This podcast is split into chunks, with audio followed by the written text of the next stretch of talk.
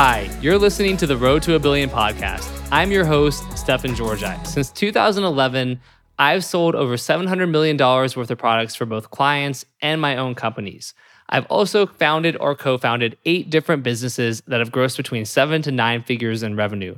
Today, I focus a lot of my time on teaching, training, and mentoring the next generation of freelancers and entrepreneurs. And that's why I created The Road to a Billion, a call in radio show style podcast where I answer people's questions on mindset, business ownership, scaling funnels, copywriting, and more. If you want to submit a question, then check out the show notes to learn how, or visit me at stefanpaulgeorgi.com forward slash subscribe to opt into my email list. And every week you'll get a link to join the live call in show. And with that being said, let's go ahead and get started. Hey, you're listening to the Road to a Billion podcast. I'm your host, Stefan Georgi, and I'm glad to have you with me here today. The Road to a Billion is a call in radio show style podcast where you can ask me questions about freelancing, copywriting, entrepreneurship, mindset, scaling, relationships, money, and more. Uh, you can also ask my guests those questions, including my guest today, who I'll introduce in a moment. The reason for the name The Road to a Billion is twofold. One is um, sold around a billion dollars worth of uh, products and services, uh, both my own for clients, and because I want to make an impact in the lives of a billion people over the next 10 years. So a bit later on in the show, we'll take your calls. The way that works is if you're on Zoom, you just pop questions into the Q&A section and we'll go through and we'll answer some of those. Um, but before we get to that, I want to introduce and then chat with my guest today, who is Troy Ericson. If you don't know Troy, I first met him back in 2019 he attended a small workshop that Ian Stanley and I did in Las Vegas around freelancing. It ended up becoming part of the freelancing or freelancer freedom course that uh, Ian and I have. Um, at that point, Troy was 23. He was making four to six thousand dollars per month as a freelance email copywriter and list manager, which was you know great for 23, way more than I was making at that age. Um, but you know, I knew he had more potential, and Troy knew he had more potential, and that's why he was there. And so in 2020, Troy joined Copy Accelerator, and within a few short months, he'd gone from making $6,000 a month on average to $30,000 a month, and he hasn't stopped since. Uh, today, he's having $100,000 plus months uh, doing email list management, deliverability stuff, which we'll get into, uh, working with eight and nine figure brands like Traffic and Funnels, V-Shred, uh, Snow Teeth Whitening, Strategic Profits, and more. Troy is helping entrepreneurs scale their email list to over six figures uh, per month by improving email deliverability, automation, strategy, and copy. And he's also a mentor to 250 plus copywriters, train them to become email list managers so they can create more opportunities for themselves and boost their income. So freaking awesome. And uh, Troy, we are so happy to have you here today. Thanks for joining me, man. Yeah, thank you. I've been looking forward to this for a very, very long time. And uh, it's just cool because like you helped me get started on this whole journey and um, it, has been awesome, man. So I appreciate it. Yeah, absolutely. Um, I mean, I'd love to hear, I guess, like starting um, when you first came in uh, to the Freelancer Freedom event in December of 2019, do you want to kind of share with people just where you where you were, how you got to that place, and sort of set the scene, and from there we'll kind of go through to where you are today. So yeah, what was Troy's life like in in 2019? You know, when oh yeah, I mean it uh, it was it started a little bit before that. So maybe some people know my story, but um, growing up, I was an only child, and all I ever did was like hang out with my dad and play baseball. That was like all I ever wanted to do. All I ever wanted to do in my life was play professionally. Um, and when I say that, it wasn't from just like, oh, it would be nice. Like I literally practice every single day with my dad for like hours at the batting cage or throwing or whatever. Um, and in high school, I had Tommy John surgery. My elbow just snapped one day during practice um, at the age of 16. And that's like the most serious surgery you can have in baseball. Like normally you don't have that unless you're 30 something in the big leagues, but I had it at 16. So I was out for a whole year, worked my way back, still made it to college baseball um, at the D3 level, ended up transferring to a D2 school. And then I had a little run in with something called the yips, which is very common in like throwing athletes as well as golfers where you kind of just like lose your ability to do simple things like throw a baseball or to you know like putt a golf ball um, and it was extremely embarrassing and i basically went from this guy who had probably like the most potential in the team that year and did like very well at the start and i was like nobody even trusted me anymore and as a senior on my team the next year i got cut which as you can imagine given that baseball was my identity at the time it just got stripped away and i had like no clue like what to do with myself. I literally hid inside for two weeks. Um, and at that point, like I had dabbled in like looking at online business stuff um, for a little while. But in those two weeks, I was like, you know what, I have to do something like more serious if I want to like not have a regular job. So I started looking into it, and I had a couple of different clients um, that I had was like sort of working with, but didn't really care that much. And then I had to take it more seriously at that point. So um, uh, one of my clients, he actually um, gave me a ticket because his wife was uh, expecting around the time of the first copy accelerator event. Um, because you know I'd been doing this for a little bit now, and it was like two grand a month while I was still in school. But after I graduated, it was roughly four a month. Um, so he just gave me this ticket to copy accelerator, and at first I was like, "Yeah, I don't like. I'm not into events really. Like, I don't want to go to this thing." And he was like, "Okay." Um, and at the time, I was more interested in flying out to California and just enjoying this like first ever vacation that I had after college. But at the same time, I knew um, one of my other mentors, Ian Stanley, was out there, and I just DM'd him on Instagram. I was like, "Hey, man, I'm going to be around Venice Beach. Is there any way that we could possibly meet up and just like talk for a few minutes?" And he was like, "Yeah, sure." And I was like, "No way." So um, I showed up and I was talking to Ian. We had a good conversation. Then at the end, I was like, hey, what's your key to success? And he was like, I go to events. So I was like, oh. So I called back my mentor, Greg, who offered me the ticket. And I was like, hey, I'm so sorry for like being arrogant earlier, but I'm going to take that ticket. Um, so I took it and I ended up at Copy Accelerator. And I don't even know if you like really knew who I was at that point or anything, but it was cool. I was like, oh, there was Justin and Stefan, the two guys that like Greg mentioned. It was cool. And I walked into this room just full of people who were crushing it, and I felt like I didn't really belong. But um, at that event, and then also the Freelancer Freedom event, which I actually paid for myself because I saw the all the value from Copy Accelerator. Um, between those two events, at some point in there, you were just like, "Dude, you have so much potential. Like you could kill it with this." I know you were doing like like Facebook ads and stuff, and now you're like kind of diving into email. I think you could really make something with this. And I always believed in myself. So like I believe that too, but I didn't even believe it as much as you did. And a lot of people close to me, as much as I love my family and stuff, they were like, hey, go get a job. Like, you know, $42,000 a year, you'll work your way up, all this. Um, so yeah, you were the first one who said like, hey, um, I think you can really make something out of this. And that's kind of the story of how I ended up in the circle. Um, and the next Copy Accelerator event, which was February 2020, you had seen some of my skill and you introduced me to a couple of people. Um, and then about a month or two after that is when I was in the $30,000 a month range, honestly, just from all the copy projects and lists that I was managing. Um, and since then, I've gone on to create my own offers and just it's been really fun and exciting to scale this up. But that's kind of the the long version of the story. No, that's that's an awesome yeah version. Yeah, honestly, I was I was talking about Freelancer Freedom, but I, I, forgot about September of 2019, which was yeah the first time we officially met.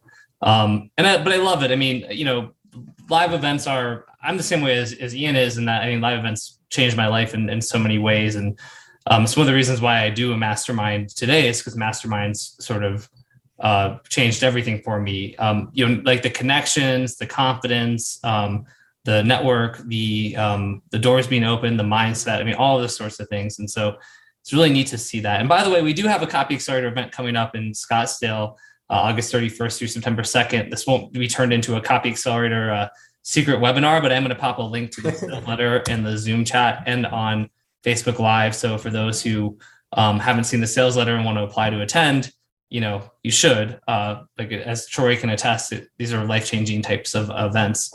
Um, I actually want to go back real quick to the yips just out of curiosity because I'm familiar with that concept as someone who's a big, uh, you know, fan of baseball and and I have golf as well. I golfed yesterday. Um, like, why do you think?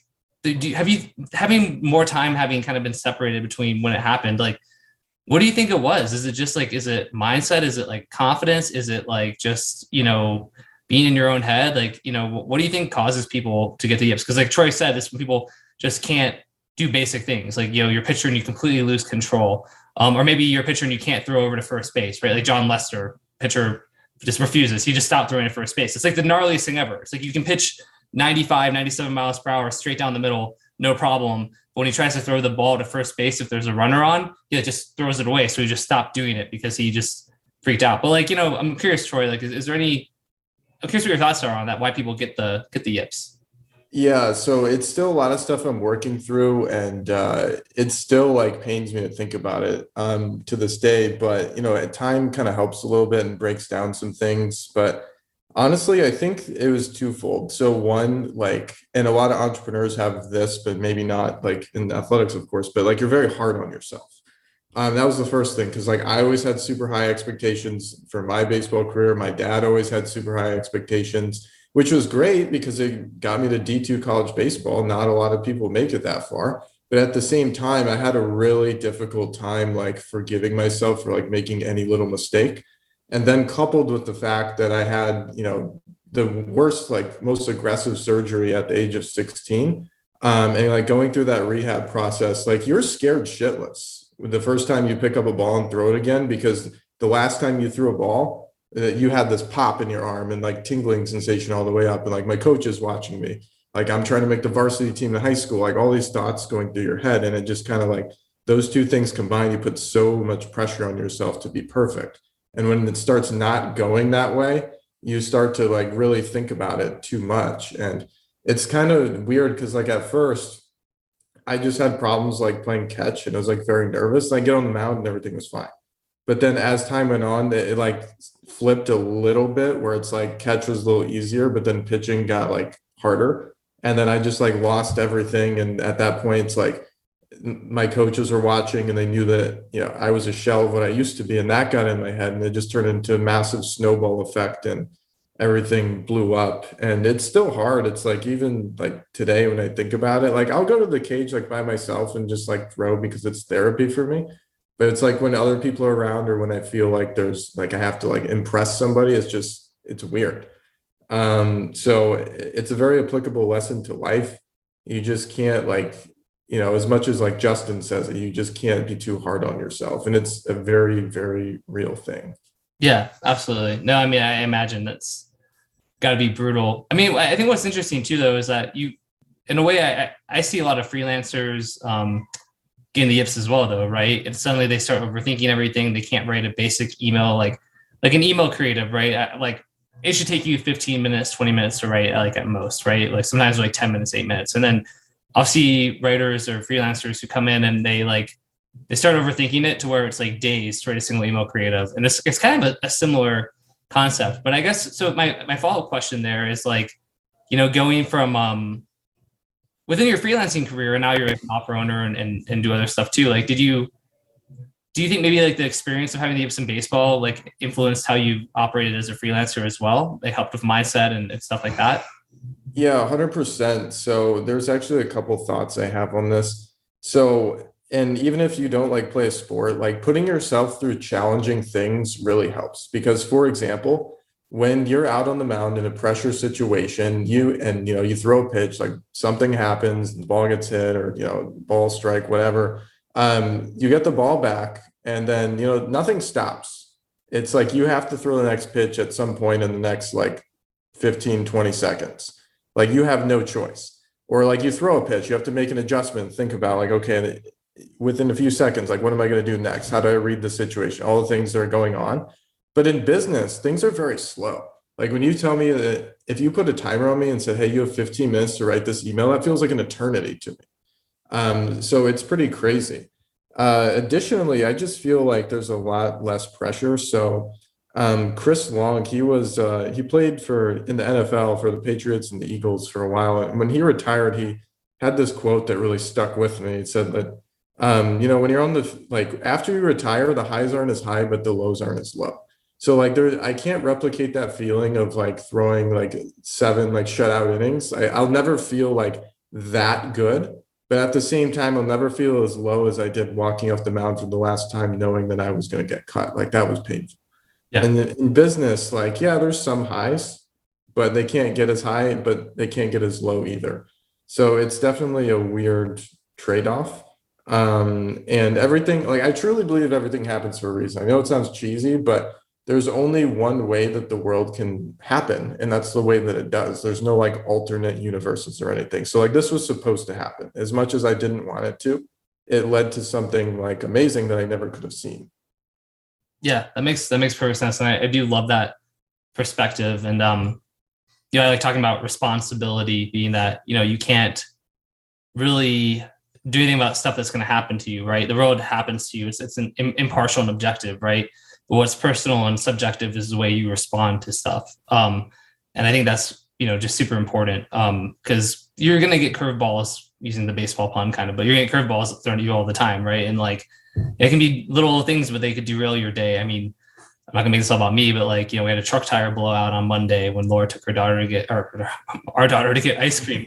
And um, you know, then I had to like stop what I was doing and not go on this call. And then, but then I was like, wow, cool, I changed a flat tire. I've never done that before. Like I turned it into like a cool experience. And then um yesterday the internet went out in the most webinar and it's like, damn, like that sucks. But I was like, you know, I wanted to golf and I was torn on whether I, whether I'd go or not. You know what? I'm gonna go golfing, and ended up like golfing on this beautiful mountain course and seeing like turkey and deer and all this stuff. And so, you know, it's really about how you respond to stuff, right? And um, and it sounds like you have that same mentality, which is really powerful.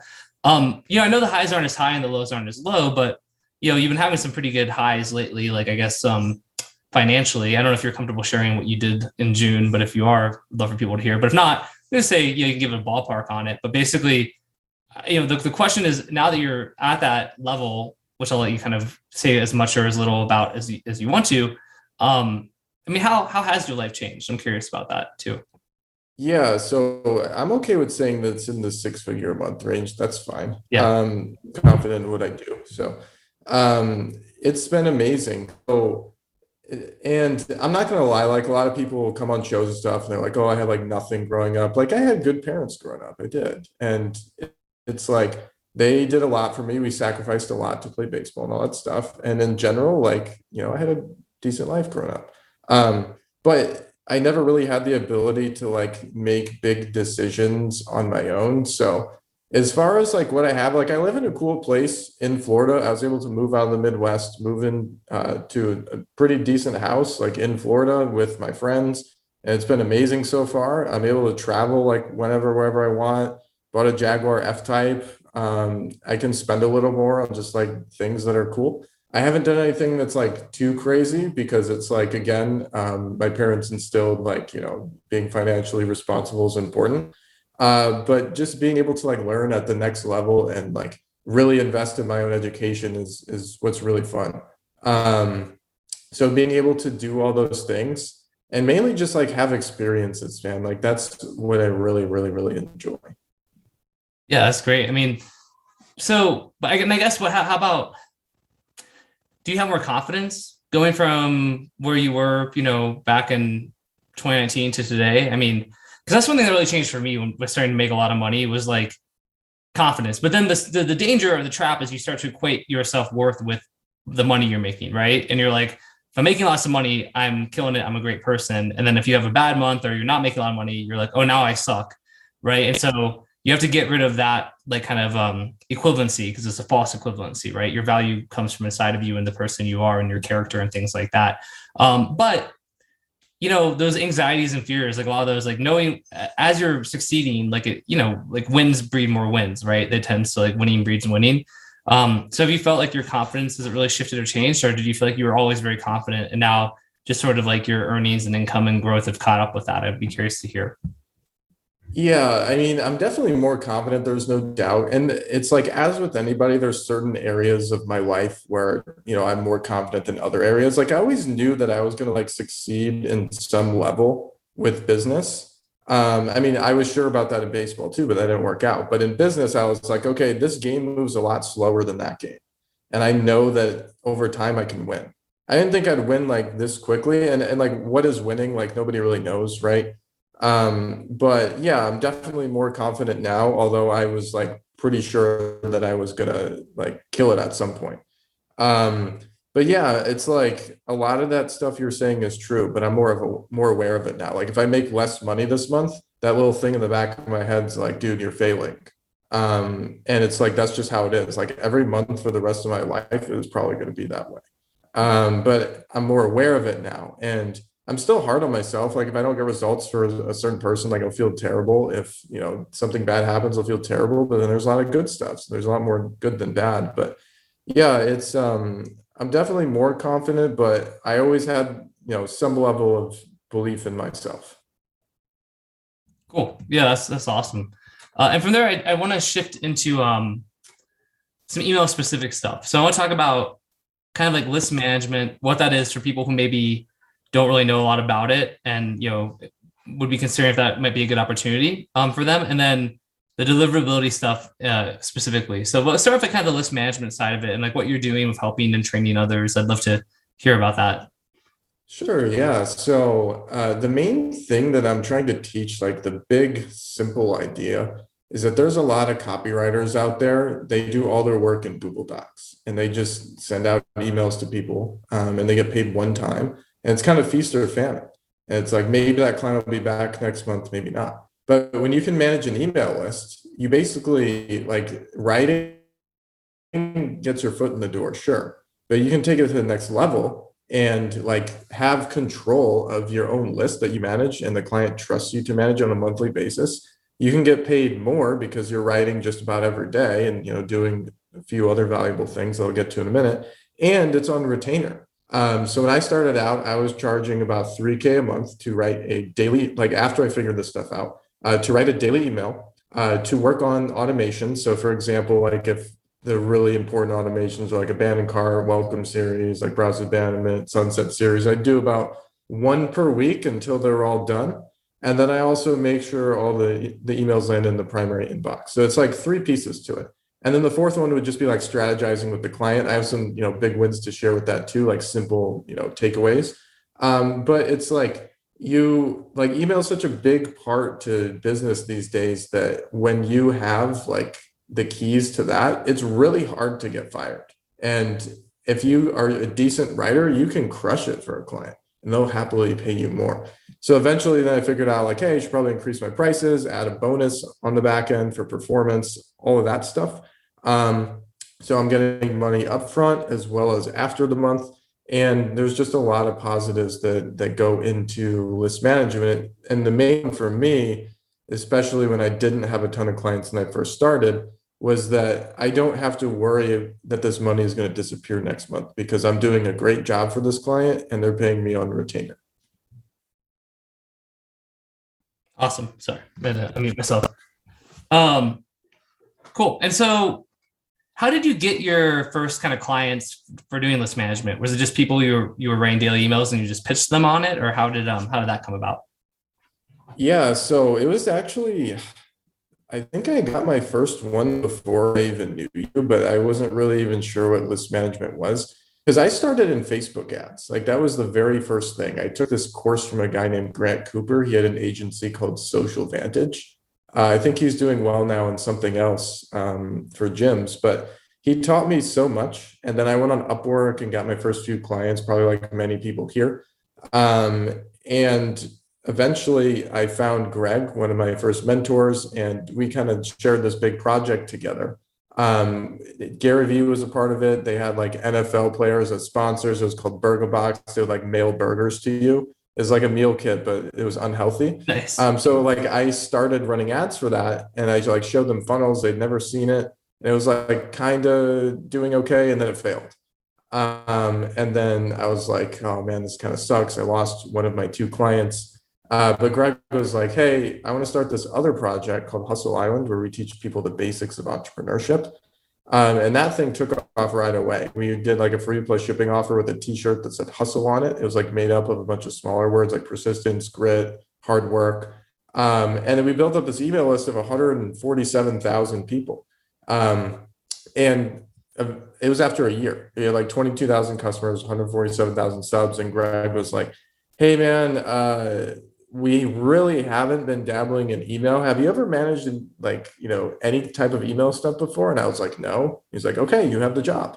And I was like, all right. So I just like hopped in and like completely failed at everything. And, you know, like we were going to spam, like I was sending emails that didn't make any sense. I was like putting them all in an autoresponder and just like saying random things and linking to products and had no clue what I was doing. So that was one way. And then in another way, one of my other like I had two clients. So that was one client, and then the other one, um, they wanted to fire me so I wouldn't run their Facebook ads anymore. I was like, hold up, the stats in Facebook look pretty good. What's the problem here?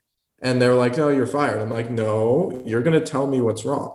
And they're like, okay, so our emails suck. And I was like, all right, so like, let me sign in and try to fix this because I have dabbled in this before. Um, so I went in and like basically took everything that I failed at with Hustle Island and like use those lessons to help them like get out of spam and write emails that made more sense and write more emails, frankly.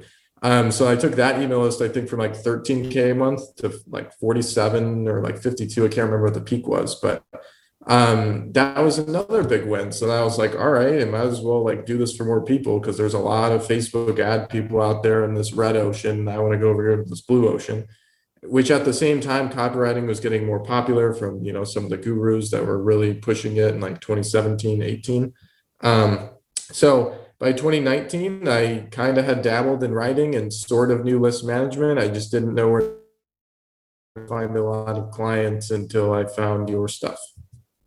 Cool. No that's yeah that's awesome. I do love i love that they want to fire you and you're just like nah. Like but that is so powerful, man. That that's like you know because most people don't respond that way. They say right like oh shucks okay like you know um and the fact that you were like let me get to the root of what it is and i can fix it um is powerful. And i love also that when the opportunity was presented to you for the list management stuff you didn't say well i don't know how to do it. I'm not ready. Because so many freelancers oh i'm not ready. I've never done it before. I'm never like it's like well when are you ever going to do it? If you if you keep saying i'm not ready every time or I've never done this, then you'll you'll never be ready. You'll never do it. You have to just dive in and get experience. Um, so I just love that. I see I resonate with that a ton because I did the same thing early on in my freelancing career with like I built WordPress websites, I did SEO for people, um, you know, just all kinds of things like that. I had no idea how to do, but I'd be like, oh yeah, totally, I can do that, right? And I would learn. Like you can learn. Nothing's that complicated, right? I mean, that's something I think is so important. Like, there's no we're not rocket scientists. We're not building bridges. Right? It's like we're fucking we're sending emails. We're like in ActiveCampaign or Ontraport or whatever, right? Um, so that's really awesome. And um, and then to transition over to the the deliverability side, do you have like a truly like irresistible offer, which is like, hey, basically pay me money and I'll make sure that almost all of your emails uh, land in the primary tab of Gmail and not the promotions tab, which is worth a shit ton of money because people you know, maybe check their promotions tab once a day. Some people never check them, but they check everything in their primary tab. So you don't you don't have to give away, and it's like not hard. It's like a, like a little code basically you put in. But like, how did you come? I mean, that's it's so crazy. How did you come about that offer? I'd love to hear a little bit more of the origins of it. Yeah, sure. So it kind of goes back to what you were saying about just jumping into things and trying them. And I think so many people would be better off if they did that. And I certainly never would have found this like strategy if I didn't do that. Um, but at the end of the day, it's like, yeah, those two first clients taught me about like how to avoid spam, which sure, it's like, you know, keep good list hygiene, only send to people who have opened recently, you know, test your emails, make sure they're not going to spam, send good content that's congruent. You know, I could say a thousand different things, but um, and then I kind of, I'm not gonna lie, I stumbled across like Ian's product about it, which was, you know, what I call like the hard way. It's a great product and Ian's awesome, but it definitely takes a lot of time to like kind of guess and check your emails but again like i'm a very hard worker and very diligent in what i do. So like i was testing like i would not allow a single client's email to go to the promo tab. I just wouldn't do it because i saw the difference in open rates and revenue. So i said okay i'm going to sit here and figure out every single email until it goes to the primary tab. Sometimes it took an hour for me to figure out how to do it. And naturally when it takes that long you're like there has to be a better way so you play around with things, you notice patterns that you're testing, and you're like, hmm, this seems to work better. And you kind of like get a clue and you keep going down that rabbit hole until you find something. So essentially, what I have now, um, it used to be like just HTML code, but then for compliance, I have to like change the offer a little bit. Still works in the same like manner.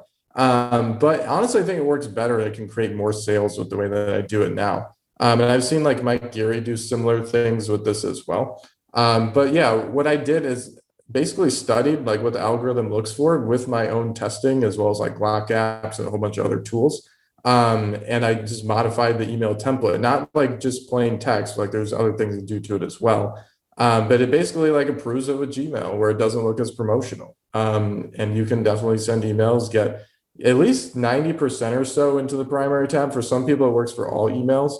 Um, but at the end of the day, there was just a lot of hard work that went into it. And I've really got it bulletproof now where, like I said, 90% plus, it's compliant. I made a lot of changes to it this year and it's getting amazing results for people. And that's my number one offer. Yeah, I mean it's a crazy offer. I literally, uh, Warren Phillips was DMing me yesterday on Facebook, and he's like, "I don't know if he hired you yet, or he's about to hire you, but he's like, you know, I'm hiring hiring your boy Troy. Like, how could I say no to that? Like, I was like, uh, seriously, it's an irresistible offer, and I think you know that's so important because, like, right, it, like, hey, I'll write emails for you. It's like cool. A million people will do that. Like, hey, I'll get ninety percent of your emails into the primary tab on Gmail.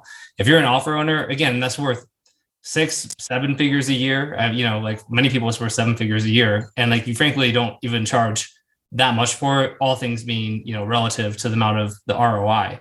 Um, do you run into high level potential clients who are resistant to it? And then if so, you know, how do you kind of help to get them on board and, and understand how valuable this is? Yeah. So the biggest thing I run into, which I totally understand, is they think I'm doing like some black hat, like under the table hacking Gmail or something. I'm like, like, no, dude, it's actually way simpler than that. It doesn't even require like a code or anything. I literally just tweak your template and you're good to go. And maybe some of those like smarter, like maybe not smart, but like people that have been in email for a long time in here, maybe they get like a hint of what I'm doing. But the thing is, like, you're like, I'm gonna put in more work than you. Like, I have so many, like, I have so much data on this computer that I'm using right now based off of everything that I've tested um, that's gonna work.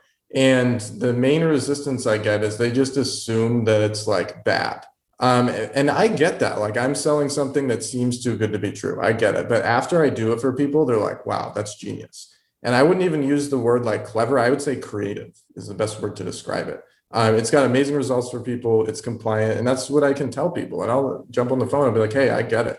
Like it sounds weird, but I wouldn't have done this for over 170 people and gotten all the amazing testimonials and results that I've shown you if it didn't work. And plus the fact that Gmail puts it into primary shows that like it's good content like people want to see it and if you're helping their users be more satisfied like that's what every software on earth wants right now so yeah that's probably the main amount of resistance. And another thing i think too is just like human bias. Like i'm 25 there are people that talk to me who have been doing email for more than 25 years. And it's like i've never seen anything like this. I'm like yeah i get it. Like it's new. It's an exciting new idea. And just because it's new doesn't mean that I just like came up with it last night. Like I would like to say that I have a lot of credibility and I'm just trying to portray that to people because I just want to be skeptical with them and help them understand what I'm doing. Yeah, that's that's awesome. So for people, I like to do this in the middle of the episode versus the end. I mean, for people who want to reach out to you about um, you know, learning stuff stuff around list management, or they want to um, hire you to make sure that all their emails inbox. Which seriously, if you're a business owner doing over a million dollars a year, like it would just the most no brainer thing I've ever seen if you email regularly. And if you don't email regularly, you should also talk to Troy because he can help or hook you up. Um, or you know, but just for people in general who want to um, to follow you, like what, what what are the best ways for people to kind of engage with you? Yeah, sure. And the funny thing is, like, you don't have to be doing anywhere near a million dollars because I don't charge like that much compared to what I should charge for this. It's, it, for you. yeah, it's so simple that like there's no way I could put it on subscription. That's the thing that like keeps me up at night. Is like I wish I could put this on subscription, but it's too simple that when I show you it, you're like, wow, that's smart, and then you can just like do what I show you. But um, gmailpromotab.com, I got that domain last night specifically nice. for this episode. Um, but if you have any like questions, of course, you can message me on Facebook or email me. Um, but gmailpromotab.com is going to have the main um, like information about that, that, offer. As far as like getting on my list in general, um, what I do is I give people this email like FAQ sheet where it has like literally every question about email, like how to increase my open rates, how do I come up with content when I have nothing to say, how do I grow my email list organically, all that stuff is at faqemail.com. Um, so those are like the main two things, and the FAQ thing is free. Awesome. Pop, pop popping that one in the chat too here. FAQ email. Cool. Dot com. Obviously, I put FAK because apparently I can't spell.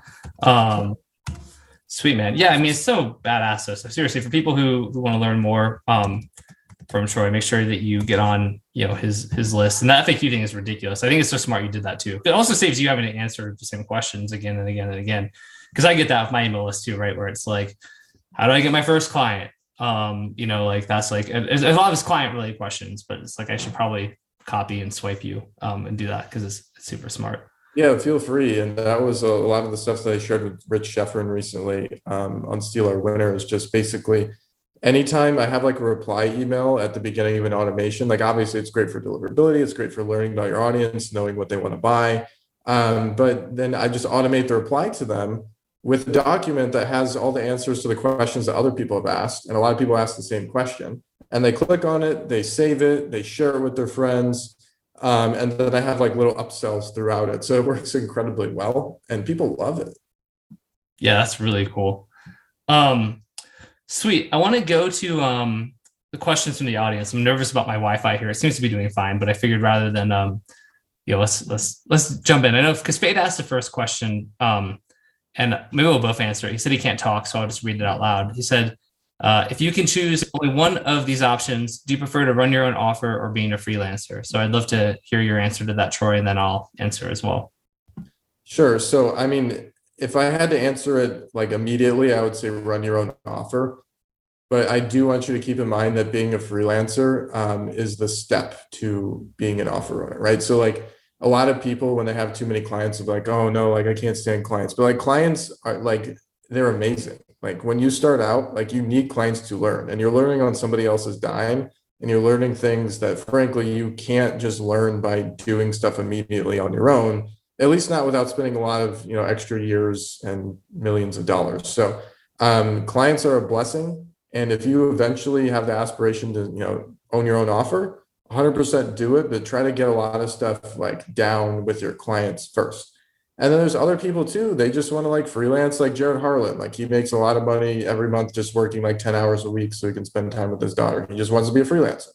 There's nothing wrong with that. It's just that i'm wired differently and i just like I don't know why, but I just want to like keep going up and up and up and never stop. Yeah, that's that's awesome. I'm I'm super aligned with you on that.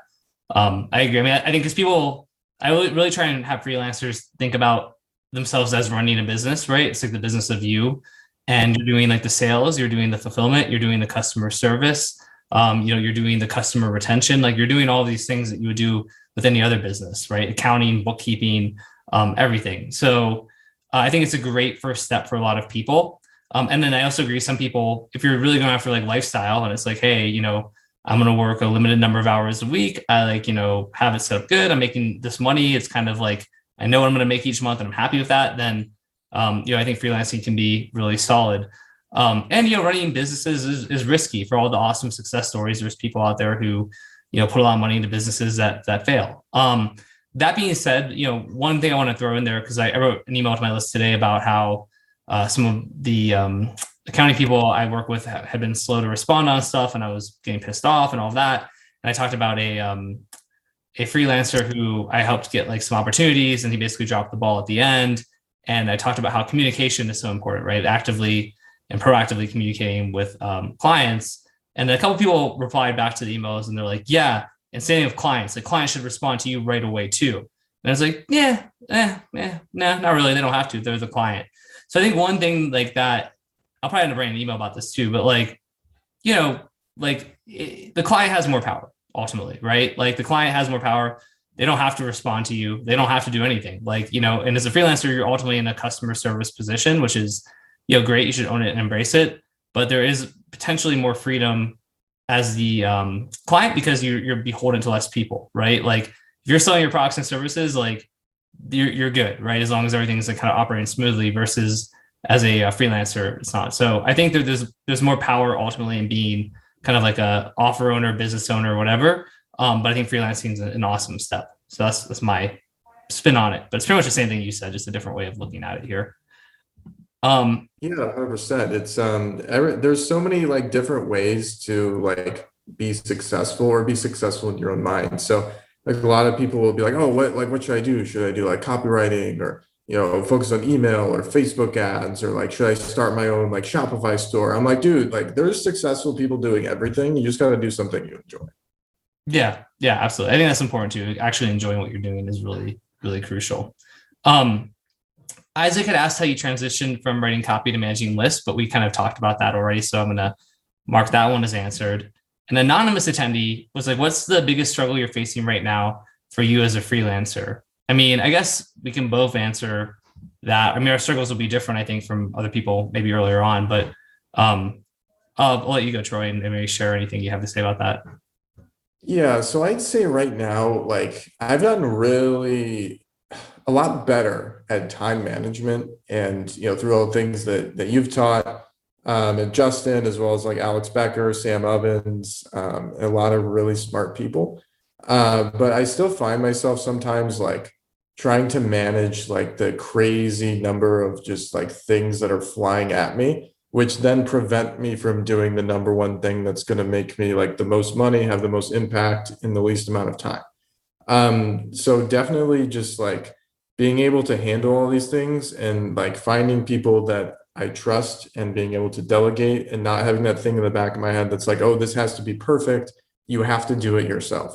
Um, and there's some people on this call too that are on my team now, and you know, you do an amazing job. And um, it's uh like I, I pretty much just go off of people in my circle and like referrals and like they're like all stars and they do an awesome job and just like being able to trust them is like kind of the answer to my problem. But yes it's definitely just being able to like understand that i could be like going for a walk and like not thinking about anything and the world isn't going to fall apart.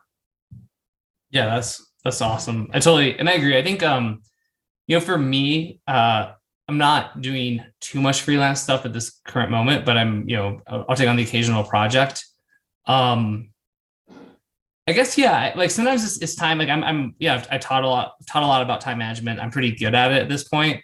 Um, but there's still times where there are challenges. You know, one thing that that and Troy, you know this well. Like Justin I talk about kind of your magic time, where there's like the couple hour block where you get your most kind of important pressing tasks done each day um, you know, historically for me, that was always in like the morning from maybe like 6 a.m. to 8 a.m. Um, and I mean, it still is, but one thing I went through for the last month or two was um, where my daughter started waking up earlier. So she started waking up at like 7, 7.15. Um, then she was like doing like camp and I chose, I didn't have to, but to like to drive her to camp every single day. Um, we got a dog. So then the dog at first wasn't like completely like kind of um, I don't know, he did just take forever to go to the bathroom in the morning. And I had to like do stuff with him. And, um, you know, I, I found myself not having this magic morning time uh, that I would usually have and, and, getting very grumpy and irritated about it.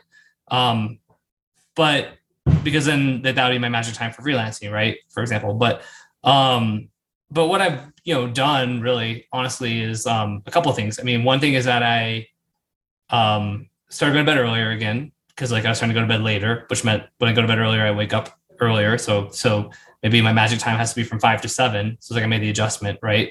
Um, I've cut back my drinking drastically. Um, like I have, I've drinking maybe one night of the last two weeks. Um, where before that, as people know me for a while know, I would drink like you know every single day, not like heavily. I wouldn't get wasted, but you know I'd have a couple of tequilas in the evening, whatever it is, and um, uh, you know. But then I'm like, well, if I do that, I'm not not going to work, right? Which is cool. I don't want to work every evening and get burned out, but like because I'm not drinking now, it's like, well, if, if I still got stuff to do after my daughter goes to bed, I want to take an hour or two and you know do it. I'll just do it, and I find that I have just more mental energy when I wake up in the morning. Like I'm, I can dive into work faster. I don't need this like time for the fog to burn off.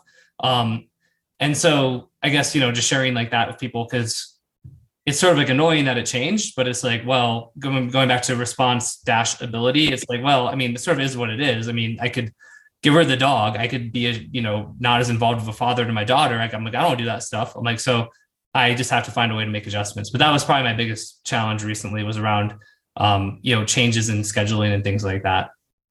Yeah, that's interesting too. And I've talked about this a lot before, but like Alex Becker's concept of dopamine detox. Like, if you're ever struggling with any of these things, like whether it's like drinking or like using your phone too much or like going out too much, and like whatever it is, it the first few days are really rough, but the whole like 80 20 of the thing is like you just have to stop doing that thing cold turkey for like three days.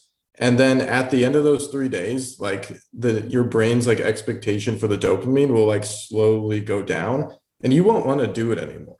And for yeah, some things it's going to take longer than that. But like I did that with my phone, and now I have like no desire to scroll on Instagram anymore. It's just like I I don't want to.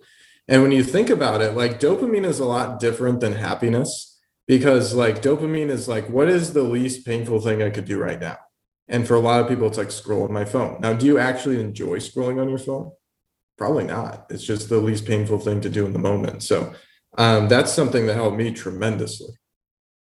Yeah, I think that's huge. I've talked about that as well, and, and huge, huge fan of that. Um, and just like yeah, not saying on Facebook. Like I have to go on Facebook for like Copy Accelerator stuff or whatever else, or you know, creating content, right? Because I create content, but um, I don't just stick around. I don't start scrolling. Same thing with Instagram. So if I'm in there, I'm talking to people in DMs, but like that's about it. Um, Slack, you know, ignoring Slack most of the day. Gmail, all that stuff, right? This con, it's like, I mean, our lives are like going around, um, just being like, like slot machines, basically, or just constantly wanting like it's like we're surrounded by slot machines that want us to pull the little the lever, and um, you know, you gotta say no, but it becomes like a discipline and a habit. So yeah, I think that's super, uh, super important. Um, I will uh, see uh, Marilee or Marley um, want to know a little bit more about the email secrets mastermind because she's really considering joining, and I'm sure other people would be interested too. So totally happy to have you share a little bit about that. Um, you know, here, Troy. Yeah, sure. So um, basically, what that is, it's a group where I teach people the exact things that I was talking about earlier uh, how to go from a copywriter to an email list manager. So we've got beginners in there, and we've got people like all the way up as high as like Jay Diebold, who you know runs Credit Secrets. So we've got everybody in between.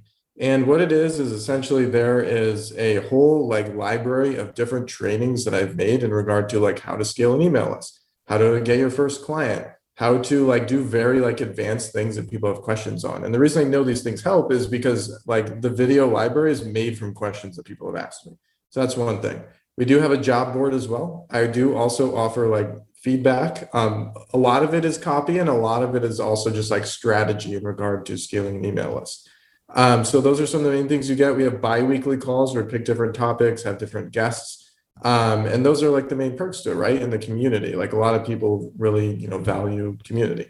So it's like it's similar to a lot of other groups with a couple of things, but it's just very specific for email and becoming a list manager. And it's pretty advanced. And the price point is still super low on that. Um, it's 49 bucks a month and it's like a dollar trial, but that is going to start increasing. The first increase happens on July 4th. Um, so at leadparamedic.com, you can sign up for that and then you're grandfathered in. But eventually, this will be like an actual mastermind. I'm not ready for that yet. I've got a lot of things to focus on before that, uh, but it will be there eventually. Sweet. Sorry, I was putting the more putting the links into the chat and on Facebook Live too. So cool. Thanks for sharing that. Leadparamedic.com. Um, I like it. You're getting more questions than almost um than almost any guests have had in a while. Um, I love it. Yeah, man. Uh, the next one comes from uh from John Michael Williams, who wants to know about kind of picking and choosing for opportunities. So, John, I'm going to bring you on. I'll let John a- ask a question, and then we'll um we'll go from there. So let me find John here. Cool. What's up, John? Hey, Stefan and Troy, big fans. I'm on both of you guys' list. You guys uh, always bring the content. Uh, quick question. So, uh, like, how do you know when to um, like pass on opportunities, perhaps um, that may not be? So when if you're trying to align, you know, purpose with with what you're doing, and so and so opportunities will come, and so uh, how do you know when maybe to pass on something that that looks like it could be a very perfect fit and go for your gut which is telling you like you know go another direction and that other direction is not guaranteed though so how do you how do you balance that and make that make that choice yeah so a couple of things i mean let me actually get some clarity on this are you like talking about like when you get client opportunities, should you say yes or no? Or are you saying you're at a fork in the road where you're like eyeing one opportunity, or you could just say no to that and take a completely different opportunity? So I'm at, it's kind of like a fork in the road where I think that I like would have some opportunity to go left and build with something possibly that would be really cool, or go right and still build that with some people that I trust a little bit more um, and that uh, and I, so yeah, so yeah, that that kind of gives you an idea, I think. Okay, so if I'm at a fork in the road, and this might sound like it just extremely like tactical and logical and all that, but okay. the thing that helps me the most is just writing down everything that I know about each path. Um, because if I can't see it on paper, my my mind is just jumbling around so many things and I can't ever think about what the exact thing is because there's too many factors. So I'm writing down everything. As far as like finances are concerned, a lot of people forget about the time aspect to this too, right? So like there's a few things that go into this. Like money, you can always get that, but time, like every second that goes by, we have one less. So you really need to factor in that uh, everything we're doing is not just money, but it's also a time trade-off. So maybe if you could like calculate like okay well if i take this job like here's what i'm realistically going to be paid every hour factoring in you know like driving or like doing this or like things i'm not being paid for. And then here's you know my passion over here where i'm trying to make it work. Um, here's what i need to invest. Here's the time that i need to put in. Just figuring out like what's going to make you like really happy and kind of like go with your lifestyle. Um, or maybe if it's a client another thing you need to keep in mind is like even though like you might be scared to pitch a certain price to a client um, keep in mind that that's just like the upper level of the the range, right? So like maybe there's a maximum amount the client's willing to pay, which you could get up with bonuses and so forth. But there's also a minimum, right? Like because it's not just the client. It's there's two people, there's them and there's you. So like what is the minimum that you're willing to do it for? So if the price is somewhere like above your minimum and below their maximum, there should be a deal struck. But just make sure that you can factor in time and happiness and finances and just like living out your passion. I don't want to sound cheesy by any means, but no. that's kind of what I can say just from the limited info that I know. Sounds perfect. Thank you. Sure. Awesome. Cool. Thanks for the question. Um, sweet. So that one's good. Okay, so Bobby has a question. But then Bobby changed his question, but said, "I want to change my question, but I want to speak and ask Troy. It's about list management stuff. I hope I will be approved." So yeah, we'll approve you, Bobby, and as long as it's not, uh, yeah, yeah. I'm curious. I'm curious. You got my curiosity. So, Bobby, come on, come on, on, dude. Ask, uh, ask away. Hey guys, uh, can you hear me? Yes. Okay, cool. Thanks, thanks, Stefan. Uh, uh, without uh, wasting any time, okay, Troy. So, uh, you know, I, I just want to ask you something about email marketing. Uh, so, briefly, I started uh, setting up flows for clients on Klaviyo, writing the automations and stuff like that, like, you know, welcome series and stuff like that. And I want to ask you, uh, did you start from there? I mean, doing something similar? And about the, the sales page, I just checked it. So you're teaching stuff like that. I mean, how to set up, set up the flows, how uh, not your, your not to land in the uh, promotion step and stuff like that. Am I going to get all of this? So that's it. Thanks. Yeah. So to answer the question, um, I, I think the first part was like, what should you do first? So yeah, like if you get a new client in Klaviyo, for example, the most important thing you probably do, uh, it depends on what the business is, but like I'm going to assume it's ecom because it's Klaviyo. Abandoned cart flow is probably most important. Um, and setting it up, having like roughly five emails in there instead of like one or two, uh, answering people's objections in those emails, that's all really important. Then you can work on like a welcome series. And obviously the goal with that is to make sure that, you know, people are reaffirmed in their decision. Um, they understand what they just bought. And then after that, you try to like upsell them into the next thing. Uh, browse abandonment's good too. It's similar to abandoned cart, but you know they don't need to go all the way to checkout because they already have their email. So like if they click to a product and they don't buy, you can hit them with a follow up. Um, so those are probably you know really three that are super important, and then broadcasts, of course, because like you know sending more yeah. emails is like there's two things that are actually super simple that are going to be like the 80 20 of things. One is sending more emails, and two is making sure people see those emails. So as far as like all the automations and things that you've like mentioned, um, yeah, I go over like all that stuff. And if you see anything, eh, or if you don't see something in the group that you want an answer to, then you just post and you say like, "Hey, can somebody help me with this?" And then I make a video about it, and then your question is answered. As far as deliverability, yes, I do go over a lot of things with that um, between like spam and promo. Obviously, it doesn't include you know my whole like get out of the promo tab offer, but I do give you like some tips on how to do it. You know, the longer like harder way, essentially. But for spam, I do have a full training in there on that one. Awesome. Thanks, man. Thanks for that.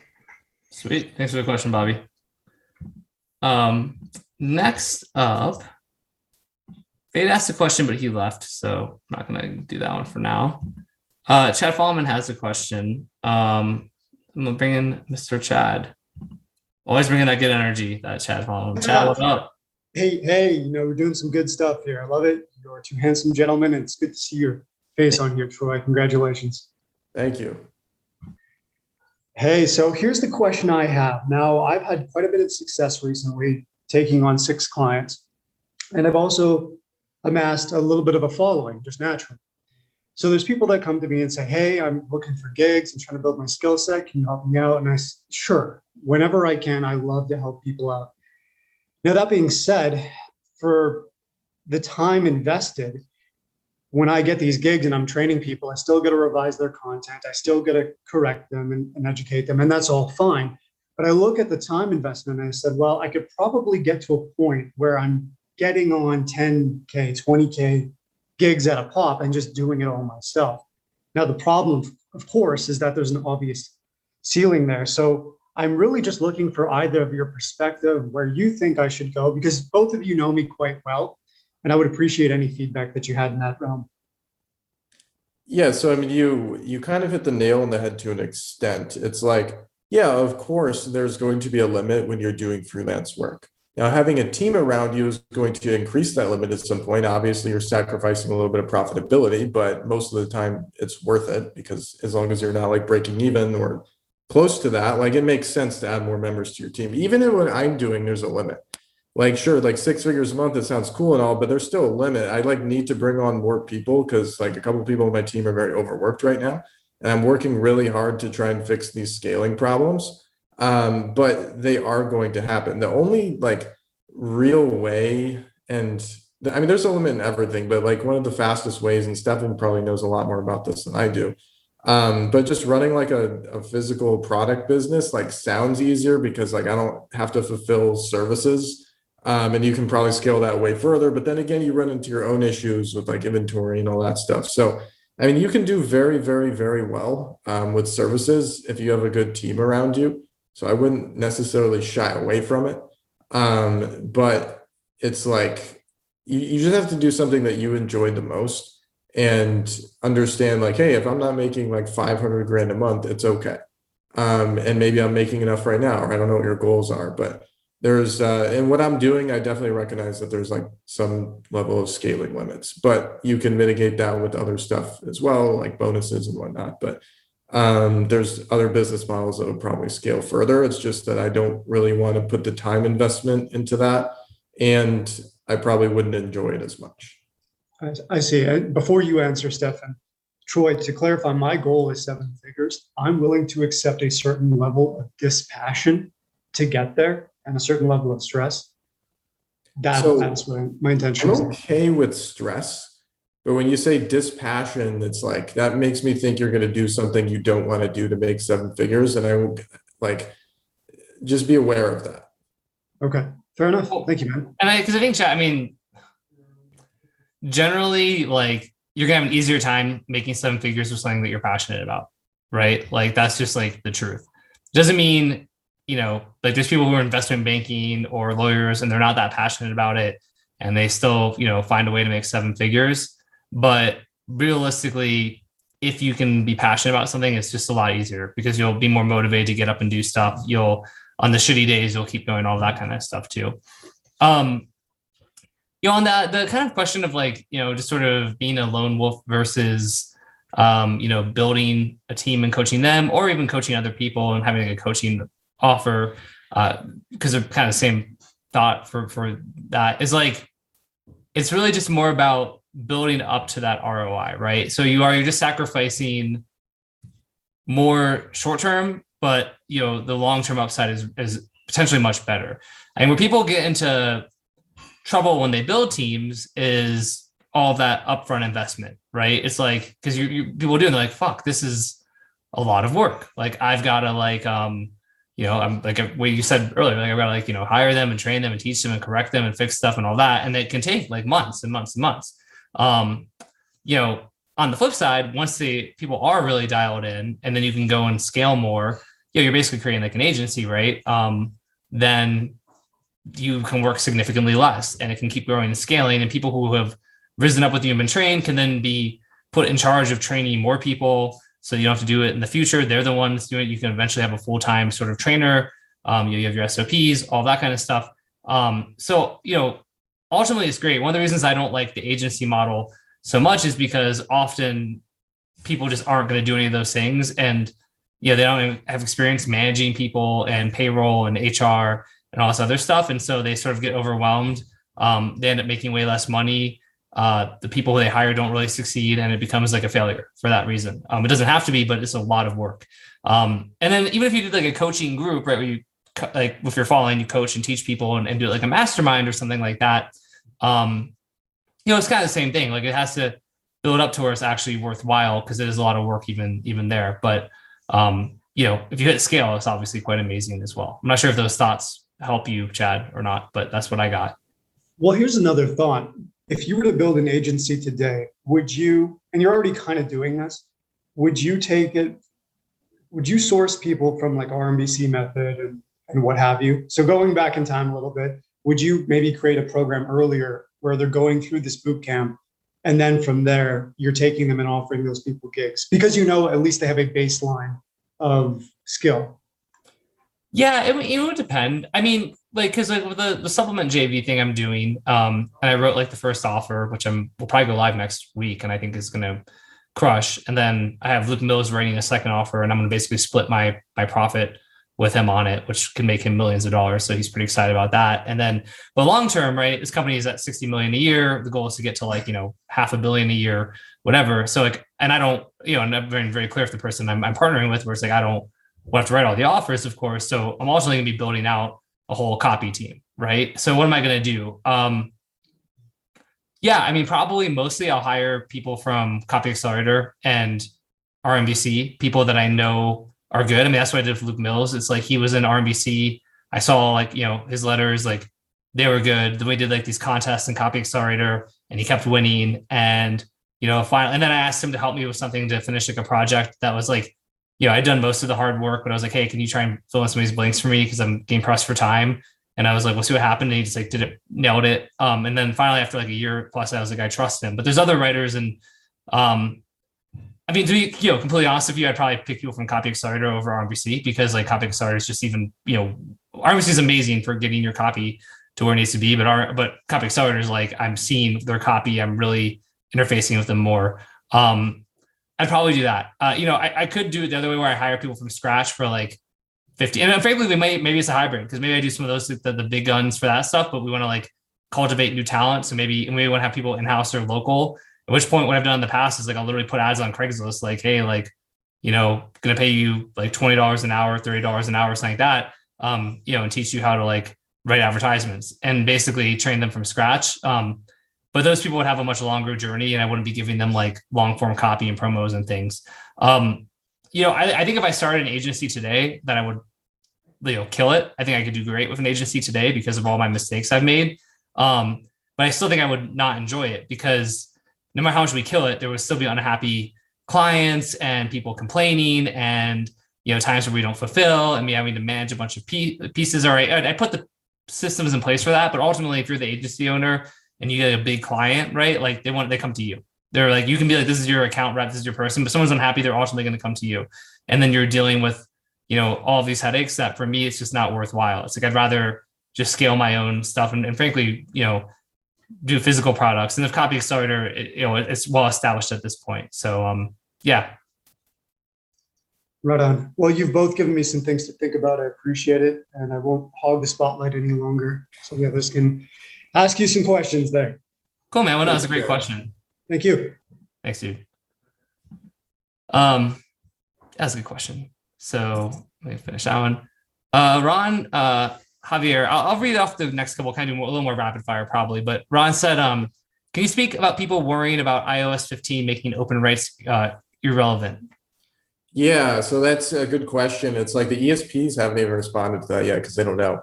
Um, but at the end of the day, what it comes down to is um, it's actually going to be the opposite of what a lot of people are thinking. So all the emails that are like sent out to like people in the mail app are going to show up as opened.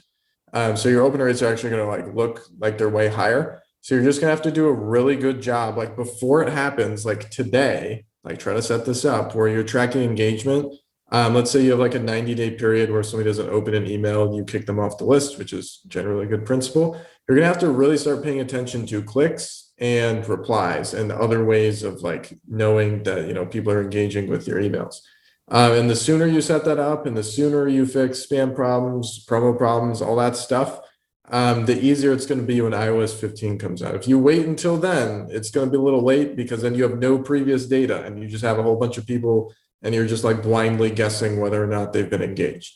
Um, but if you set it up right and you have all the stuff done in advance and you can tell when people are like clicking and engaging, then you should be fine because it's not like it's going to affect the actual number of people opening your emails. It's only going to be the tracking. But if you don't do it now, then it's just going to be this big mystery. And after a couple months of iOS 15, you could be in the spam folder if you're sending to a whole bunch of people that aren't engaged. Cool. Awesome. Awesome answer. Um, next question is from uh, James, who is asking, I guess this for me, but he said, You said clients have more power and they don't have to respond, and you're right. But how do you go about getting them to respond so I can get that high paying client? Well, yeah, James. So I was talking more specifically once they've already hired you, especially. Um, you send them the work and you're like, here it is. And they're like, great. And you're like, can I get updates? Can I get this? Or, and like, or maybe you need something to finish the job. It takes them a long time. And I, you know, there's not really a ton you can do there besides being persistent. Um, but to your question about how do you get them to respond? Um, if they're like a prospective client, you're trying to land, uh, you know, like Justin I did that whole training yesterday. If you didn't watch it, please go watch it because we basically show you the exact blueprint for how to do it. Um, it's in Justin's seven talk copy. There's a replay there. You can go see it. Um, or on Justin's YouTube channel. But um, besides that, like you just follow up, man. Like I, I talk about this so much because it's so crazy. Like, you know, um, people just will email once or twice or something like that. And then if I don't respond, they give up. Like I, I always try to say, like, I'm not like I even today I have people soliciting me, like people solicit me a lot, but like like I'm not a good person to solicit to write copy for because like I can write my own copy. Like people are like, hey, here's some email creatives, right? Which is a cool approach and strategy. Like I'm like one of the best copywriters in the world. I can write email creatives in like 10 minutes. So sending me like three creatives to test for something that if you like little mini tangent, but like somebody um, you know, was like, hey, I wrote three emails for Copy Accelerator that you can promote, right? Um, and they sent this to me two days ago. And then which they haven't emailed me since, which they, sh- they should do. Like they should already have emailed me again. I'm like, hey man, did you get it? Like they should email me like every day for the next five to seven days at least. Um, but beyond that, um, like it's like, do you see me? Like I'm, I'm promoting the live event right now, but I don't do emails really promoting Copy Accelerator to my list. Like not like, hey, join our mastermind, right? Like I, we don't really do that. So I'm never, if I'm never emailing about it, then like those creatives aren't specific. If you were like, hey, I see you're doing this live event. Here's three emails you could do for the live event that would be like more useful and pertinent to me. But also, I'm a copywriter. I'm actually not a great market, right? But there's so many business owners out there who are a good fit. So like, you know, just like people constantly try to pitch me on like writing for me, but it's like I'm not because I teach the strategy. I get it, but I'm like it's it's not a good idea. Like I'm I'm not like a good uh prospect, you know. Um, I don't think it's super critical. It's just like I'm not like an offer. I mean, I am an offer, but like you know, I'm it's just different. I think. Um, but one yeah, thing that uh, yeah, one thing that helps me too with follow up for like prospective clients. Like when I first started out, I would just email people, be like, "Hey, did you read it? Did you read it?" And like keep sending it over and over, which is better than not following up. But uh, then I quickly learned like you have to put some kind of new twist on it. Like if you say, "Did you read it yet?" and they don't reply like three days in a row, you should probably be like, hey john um, i just thought of this like new idea and then maybe like briefly say it in a really curious way within one to two sentences and be like would you be interested in hearing about that? And just like something new and exciting that could help them or making loom videos like pointing out different things on their site that they're not good at. Because like stefan's really good at copy he may not need that but maybe there's something else going on that he you know hasn't found somebody else to do yet. In the same way like i can speak to like sam ovens mastermind. I joined that one too and like there's some very high level people in there, but frankly, they're not very good at copy. So like when I go in there and I send them samples and like leave feedback on their posts, they're like blown away. And it's just two different markets. Yeah, I think that's a really good point, Troy. Um, super good point.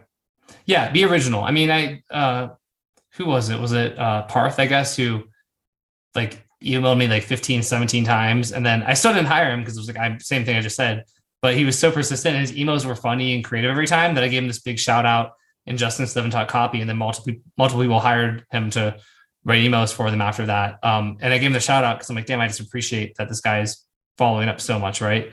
Um, so yeah, just just but but yeah, not the same thing again. Like, hey, don't you don't you can't get mad, right? As soon as you get like sort of pissed off or like sort of like feel like acting like you uh, have been slighted or deserved, as soon as you make me feel crappy about it, like you can make me feel crappy, like in terms, if you're like, hey dude, like blah blah, and like I'm like, oh man, I should really respond to this person's email. That's one thing. If you try to guilt me, like then I'm like, fuck this person. Like now I'm never gonna reply. Right. so important um to to not do that. Um so yeah, cool. Uh I'll let Michael I'll put a question in the chat. I'll, we can do that real quick. I mean, for an ecom list, what does a list manager charge, retainer and performance incentive, and where do you find them? Um, yeah, go ahead. Sure. Yeah. So the last question implies that you are an ecom list and you're trying to find somebody. Um, so what I charge is 5k a month plus roughly 5% of email revenue, depending upon you know the client. Um, I know people who charge more. Um, frankly, I could be doing a better job of that. But if you want somebody good, it's roughly gonna, you know, you can do the math and figure out what how much that would be for you. Um, but as far as where to find them, and the same thing is true like with finding like team members or you know copywriters or managers. You usually want to find them inside of a paying group because they've shown that they can invest in themselves. So like I have a job board, obviously. Stefan has a job board. He charges more so those people are you know typically going to be more advanced. Um, so yeah i would probably recommend one of those two places. Sweet. Perfect man. Um, yeah 5% of gross sales generated. Yeah not not your total company gross but like 5% of what you're they're, they're generating for you um and then yeah the very simple last one from anonymous attendee said do you write with music or silence so um I personally write with uh, silence. Everyone's different, but I like I joke. I always joke with, with my wife Laura that if I could go into like a perfect like soundproof chamber, like a vacuum, and write, and just like that would be my ideal. I wear I wear noise canceling headphones whenever uh whenever I'm writing. It's like at this point, even in that vacuum chamber, if it was like guaranteed there would be zero sound, I would still wear them because it's such a habit. Um, but everybody's different. I'm not sure about you, Troy, what you do. Yeah, so the only time I'll listen to music is when I'm doing something that's just very mindless. But I think it goes along with, you know, how a lot of people think that like there's some like big tool or like like software or like new like toy that they need to buy that's going to help them be more productive. Music is the same way.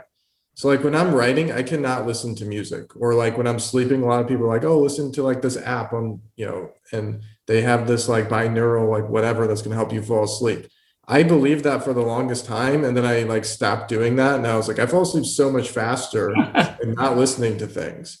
And same thing, like people are like, oh, like what music should I listen to? I'm like, nothing. Like just go ahead and write and like be one in your thoughts. Like there's no way I can put out good copy when there's music playing in my head. I just don't know how people do that. And I think a lot of times I feel pressured because all these apps are like, hey, you need to listen to this, be more productive, download this. I'm like, 90% of those apps are trash and they literally make you work less productive, even though they claim it's more. Like, simplicity is the key. I do not like to work on projects or with people who have complicated businesses. It's just not like conducive for happiness.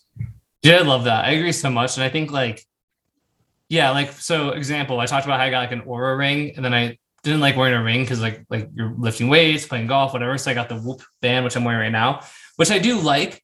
Um, I check it, but one thing I had like mentally to be like is because if you if you open it and it's like your sleep was shitty last night, right? Then you're like, oh, I'm tired because my sleep and like I but like I was like, well, I was going through life like of the same sleep that I got last night and not feeling that tired. So like now this thing is telling me that I'm tired. So now I'm gonna go around and just sort of use that as an excuse to be like, you know, kind of like, and I, I, I guarantee you a lot of people do that stuff where now it's like, oh my God, you know, five hours and 45 minutes. I didn't get enough REM and deep sleep. So like, fuck, I can't do anything today. Right. But if you hadn't actually looked at their, like the app, you never would have, you never think that, right? You'd be like, ah, yeah, I'm a little tired. Gotta get my shit done.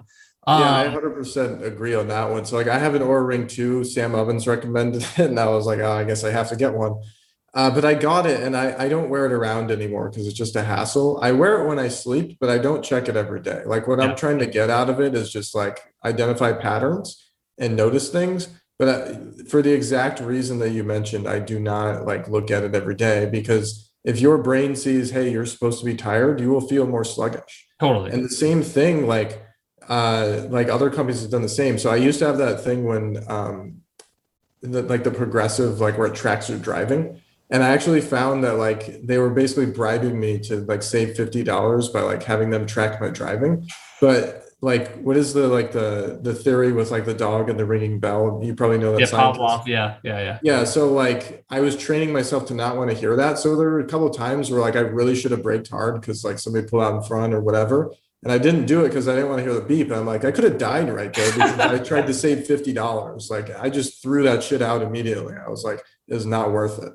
Yeah, man. Yeah, it's crazy. I mean, going back to like I put in the chat for people who are on the Zoom call, but like, yeah, even just stuff like notifications. Like I, you cannot pay me um, any amount of money to enable notifications for any app. It's like every single app wants to do it, right? I mean, including Oura and Whoop, and it's like, you know, get up and move, run around. Your sleep says it's like, how does that make me more productive? I'm just being distracted all the time by stupid notifications on my phone. Like I am the most, I'm wildly anti notifications. Um, Troy, fucking awesome, dude. This is such a good conversation. Um, I'm really glad I had you on. I'm going to take I'm probably gonna start switching to doing our uh, to Billion like once a month instead of weekly. Honestly, um, I'm figuring that out.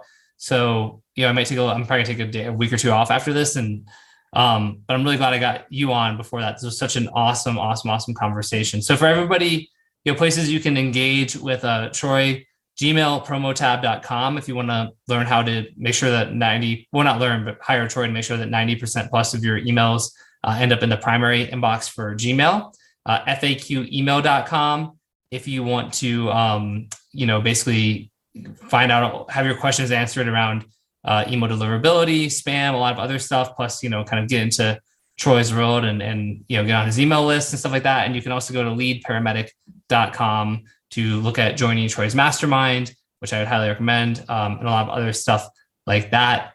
Um, also, you know, if you want to hang out with Troy and me, come to Scottsdale. We'll be there August 31st through September 2nd. It's Copy Starter event. You actually get a um, you get to join Copy Starter Lite when you are um, when you buy a ticket. So you basically can be in our mastermind for two months for free in addition to your ticket. It's a pretty crazy deal. I put the link in the chat in Zoom again, and I will also pop it in Facebook Live one more time as well.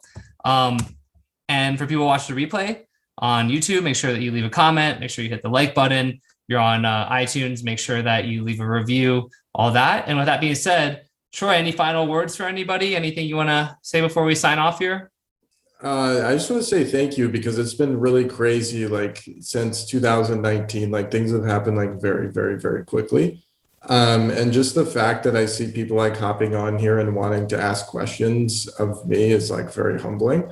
So I just want to say thank you. And like if you're in a position where like you like all you have to do is believe in yourself. I know it sounds kind of cheesy, but like you're a lot closer than you think. Um, I really like that one meme where it's got like two miners who are like going and there's like a bunch of diamonds on the other side of this wall. And like one guy is like, Oh, I'm so far away. And he didn't realize how close he was to striking diamonds. And the other guy kept going. So he got mm-hmm. them.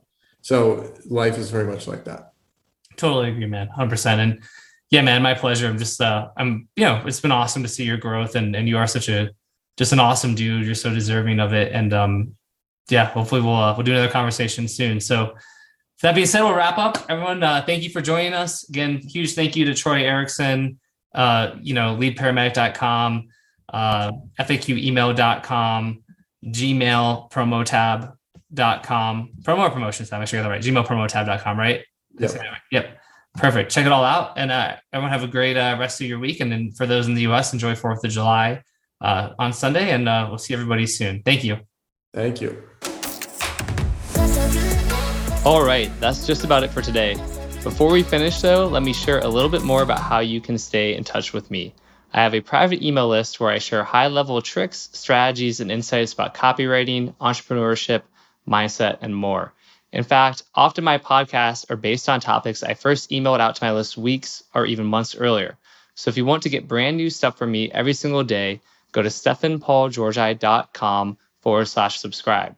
These emails are often upwards of a thousand words, and I send them every day. So make sure you really can commit to engaging with me on that level. But as long as you can, and you should because I do drop a ton of value in these emails, go apply to join my list today. And again, the web address is stefanpaulgeorgi.com forward slash subscribe. And in case you don't know how to spell my name, which is okay, it is S T E F A N, Paul, and then my last name is Georgi, G E O R G I dot com. So stefanpaulgeorgi.com forward slash subscribe, and I will see you in my email list.